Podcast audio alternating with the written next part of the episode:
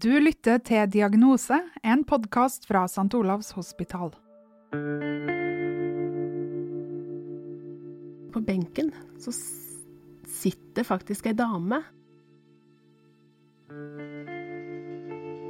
Ved sida av står en mann i rullestol, og så er det ei barnevogn der.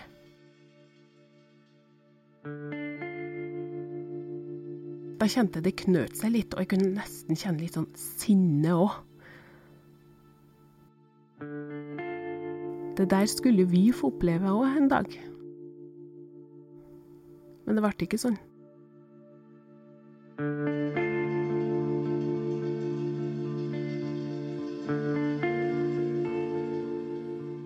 I løpet av livet vil de fleste av oss oppleve sorg.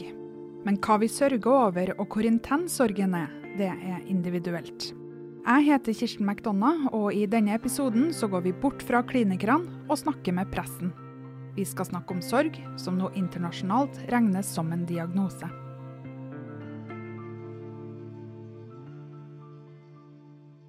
Jeg ser på sorg som en naturlig reaksjon som hører med til det å være menneske. Sorg er jo den følelsen som vi kjenner når vi mister noe betydningsfullt i livet. Og sorg er den prisen som man må betale for å la andre mennesker få bety noe for oss. Ståle Arne Vansvik er sykehusprest på St. Olavs hospital. Preste- og samtaletjenesten på sykehuset er på vakt døgnet rundt for å støtte mennesker i krevende livssituasjoner.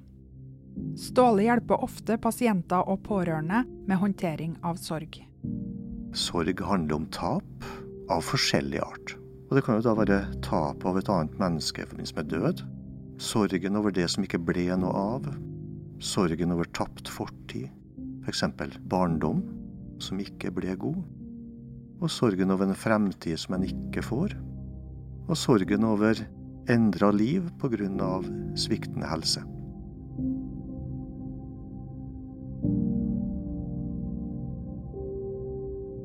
Mange av dem Ståle møter, er døende. Men oppi alt det her står også de pårørende. Vi har eh, samtaler med pårørende som går og venter på den dagen, den stunden og den timen at eh, livet ebber ut for den som en er glad i. En slags sånn ventesorg, kan en si. Man går og venter på at det skal skje, eh, at en skal miste. Det er en type sorg som vi ofte er borti når vi møter pårørende.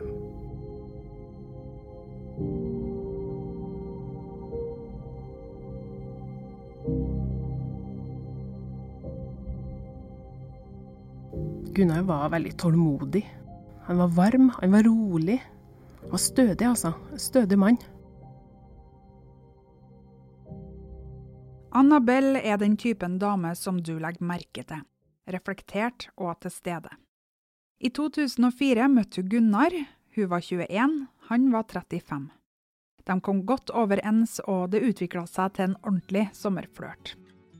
Men skulle de gjøre alvor ut av forholdet? De satte seg ned for å diskutere om det var kjærester de skulle bli. Og da ble vi faktisk enige om at det ikke skulle være oss to. Det var så mye som talte mot det. Gunnar var en del år gamlere, og ja, nei, vi skulle liksom bare være venner, da. Men så var jeg litt tøff i trynet og sa at men eh, du skylder meg nå en eh, DVD og lasagne i kveld, for det hadde vi snakka om. Og så spurte han meg da, ja, når skal vi ta den, da? Nei, jeg har ikke noen planer i kveld, svarte jeg. Og da, etter den kvelden og med den kvelden, så vi, ble vi jo i lag, da.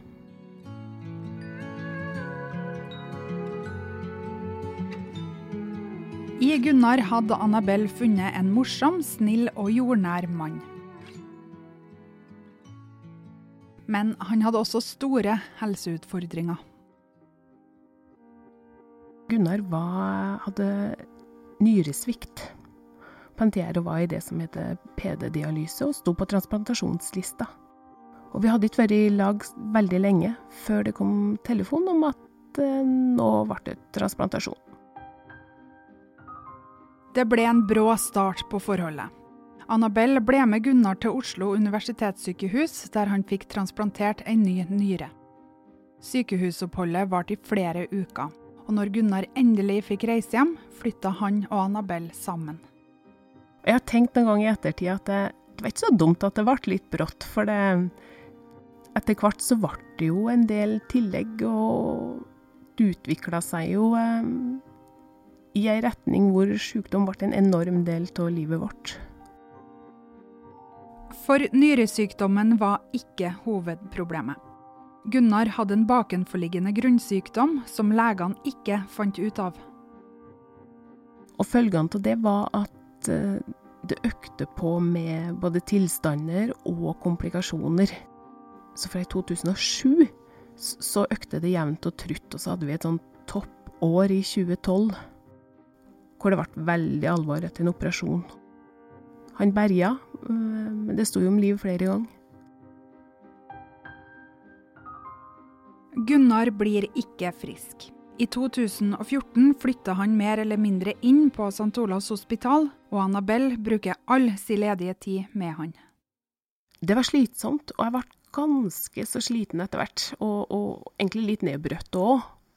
Det var tøft å være i en konstant alarmberedskap, Å lure og bekymre seg. Ikke minst se at jeg kan ikke gjøre noe for den. Men det var jo ikke meg det gjaldt som sådan lell, så jeg hadde en tanke om at det her skal iallfall jeg stå i sjøl. Jeg skal klare det. Altså, jeg er jo ikke den som trenger noe ekstra. Det er jo han. Nå har det gått ti år siden de ble kjærester. Det har vært ti tøffe år for Gunnar, men også for Annabelle. Hun står midt i en sorgprosess, men ser det kanskje ikke sjøl. Det er jo en sorg som står litt på vent. ikke sant? Det, står, det er en pauseknapp. Man får ikke levd ut den sorgen på samme måte som når tapet er en realitet. Da blir det sånn at man eh, kan ikke få gråte ut fullt og helt. Den ventesorgen er ikke en sorg man får blomster til. Det er en sorg som da ikke er forløst. Og den blir annerledes da enn når at uh, døden inntruffet.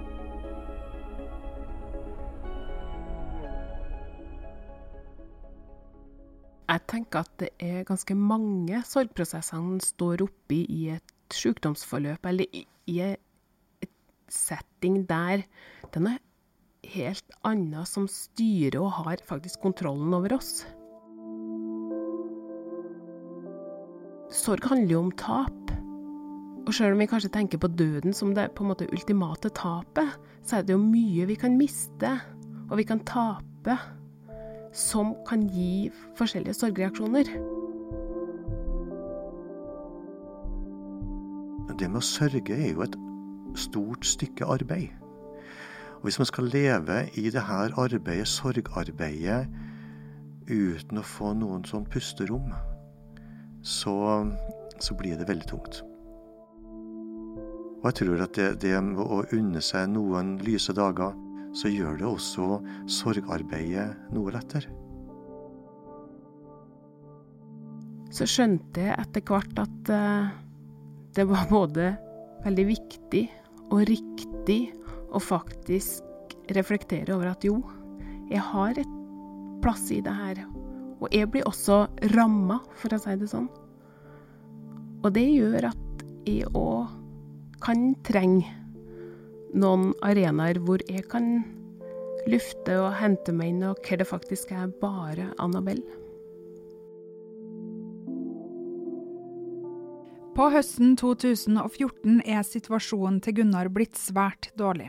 De har planlagt å gifte seg, men bryllupet må avlyses fordi det rett og slett ikke er sikkert at Gunnar overlever til bryllupsdagen. I slike tilfeller kan sykehuset legge til rette for nødvielse. Og det er ganske sterkt når man som prest forretter noe som egentlig skulle handle om glede og fremtid. Så handler det her om en bekreftelse på en kjærlighet som har vært, og som er, og som står ved en ende og en avslutning. Det fyller meg med ikke en, bare en klump i halsen, men med respekt. Og jeg ser mange ganger hva ekte kjærlighet er.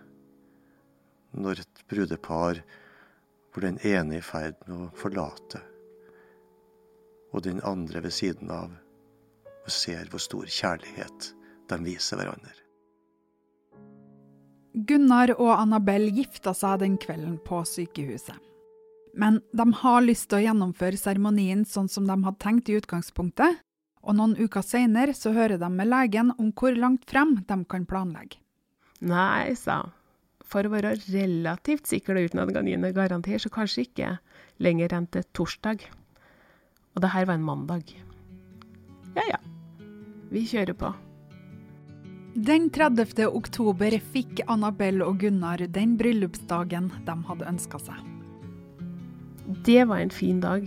Det var en kjempefin dag vårt. Jeg har noen gang tenkt at det kanskje var den siste gangen jeg kjente litt sånn ren, usensurert, eh, pur glede, altså.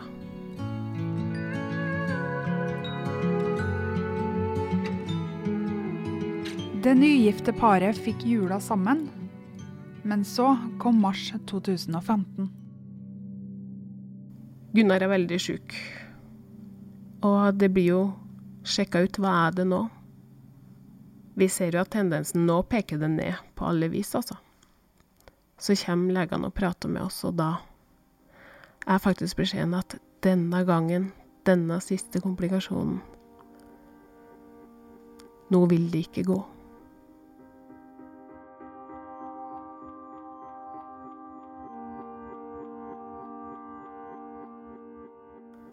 Var fryktelig lei meg, og jeg var lei meg for at en Gunnar skulle måtte gjennomgå og oppleve at han skulle dø. Hvor rart det kan høres ut. Og så tror jeg det var første gangen på ganske mange år at jeg også kjente en form for veldig sånn ro. For nå visste vi, for første gang på veldig lenge, at nå går det ikke lenger. Nå er det tida vi har nå, som vi har. En regntung mandag i mars dør Gunnar. Annabelle er ved sida hans hele veien. Jeg var med og stelte den etterpå. Og satte meg vel i bilen og kjørte hjem i halv ti-ti-tida den mandagskvelden. Da var det over.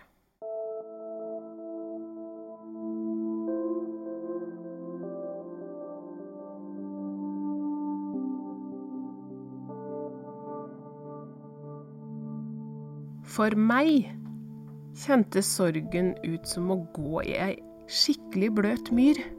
Det var tungt å gå. Og så var jeg omgitt av sånn skikkelig tjukk, askegrå tåke.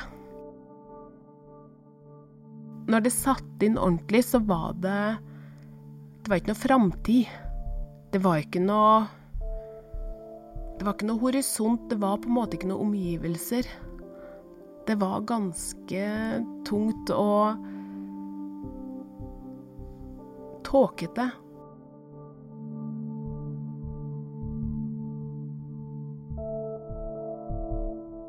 Mange kjenner til det som kalles for sorgfasene. En slags oppskrift på hvordan mennesker kommer seg gjennom en sørgeperiode. Men ifølge Ståle finnes det ingen mal for sorg. Mennesker reagerer så individuelt. Og Det er ikke alle de sorgfasene som en skal gjennom eller trenger gjennom. Og det går heller ikke rekkefølge. Sorgen er ofte kaotisk, den. Du går ut av den ene fasen og inn i den andre. og Det er ikke, ikke noe mønster for det. Det er ingen riktig sorg. Altså, det er jo det mange kanskje har tenkt at jeg må sørge på en riktig måte, eller han sørger ikke på en riktig måte. Men hva er riktig? Jeg gikk milevis i uka det første halvåret.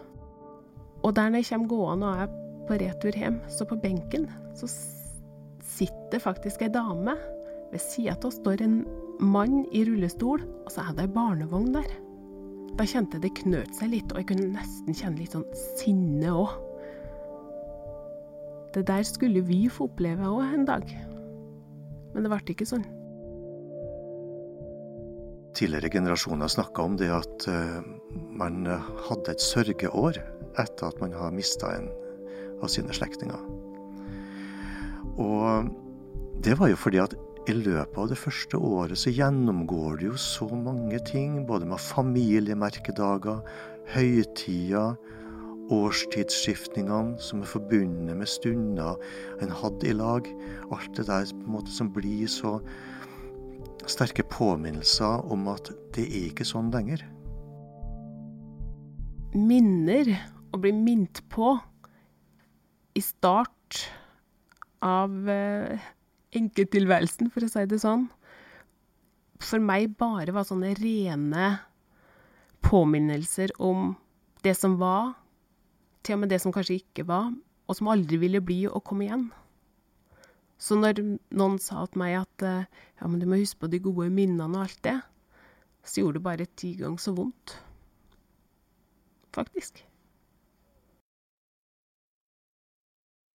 I 2018 lanserte Verdens helseorganisasjon forlenga sorglidelse som en egen diagnose. Den kan settes dersom sorgreaksjonen beskrives som unormalt lang, og denne lengden er definert til minimum et halvt år. Sørgeåret har med andre ord blitt halvert. Men er det greit å sykeliggjøre sorg? Men mange ganger så er jo dette en naturlig reaksjon på, på tap som da ikke egentlig skal settes en merkelapp eller en diagnose på. Men det er en reaksjon som trengs i tid for å kunne bli forsona med situasjonen, og det å kunne finne en ny måte å leve på. Men noen ganger så ser vi at sorgen er så tung å bære at det kan gå på helsa løs. Man kan bli både fysisk eller psykisk syk så at man trenger hjelp for å komme videre. Det antas at eh, ja, 10-15% av alle etterlatte utvikler kompliserte sorgreaksjoner. Og med så mange som opplever det, så er det jo nesten et folkehelseproblem som må tas på alvor. Og med det å kunne ha en diagnose, og hvordan hjelpeapparatet kan stille opp for å kunne få komme seg videre, i sin sorgreaksjon, så vil det å ha en, nettopp en diagnose være til stor hjelp.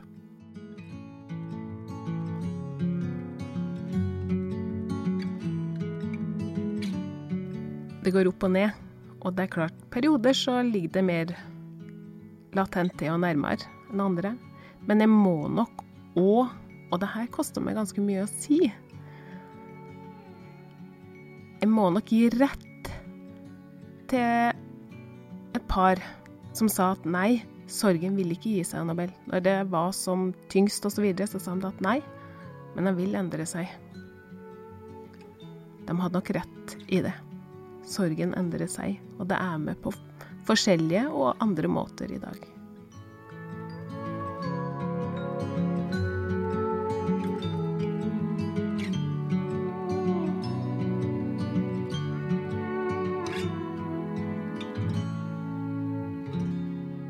Har hørt på Diagnose, en podkast fra St. Olavs hospital.